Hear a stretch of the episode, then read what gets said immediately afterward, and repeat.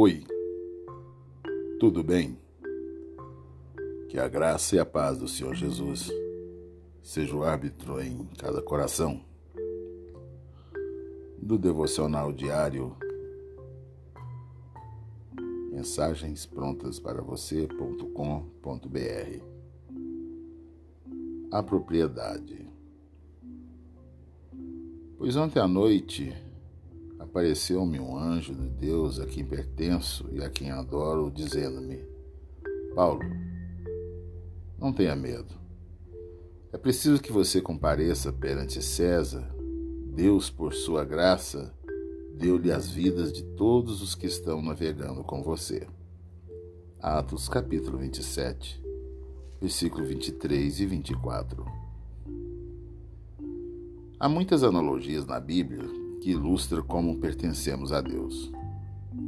Por exemplo, nos chamamos de ovelhas, nos chamamos de noiva de Cristo. Somos comparados a ovelhas que pertencem a um pastor.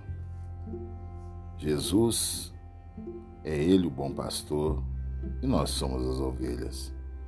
João 10. Às vezes romantizamos a ovelha. Romantizamos sem perceber que elas estão entre os bichos mais estúpidos da Terra. Não deveríamos nos encher de orgulho por sermos comparados a ovelhas. Isso só nos lembra que, assim como o pastor mantém guarda sobre as ovelhas, Deus também guarda sobre todos nós. Ele mantém uma guarda constante sobre todos nós. A palavra do Senhor diz que os olhos de Deus estão sobre cada morador da terra. Também somos comparados a crianças. Romanos capítulo 8, versículo 15 diz: Pois vocês não receberam um espírito que os escravize para novamente temer, mas receberam o espírito que os adota como filhos, por meio do qual clamamos: Abba, Pai. Abba era o chamado afetuoso das crianças hebreias para com seus pais. Mesmo hoje em dia, em Israel, se ouve crianças chamando o pai de Abba. É carinhoso, é meigo, é íntimo. E nós temos esse tipo de acesso a Deus. Por fim, somos chamados de verdadeira propriedade de Deus.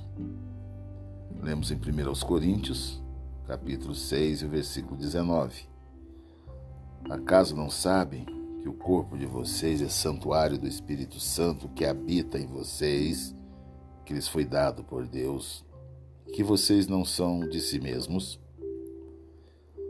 Deus nos confirmou isso pondo em nós seu selo, como um rei poria o selo, o selo real, numa propriedade sua.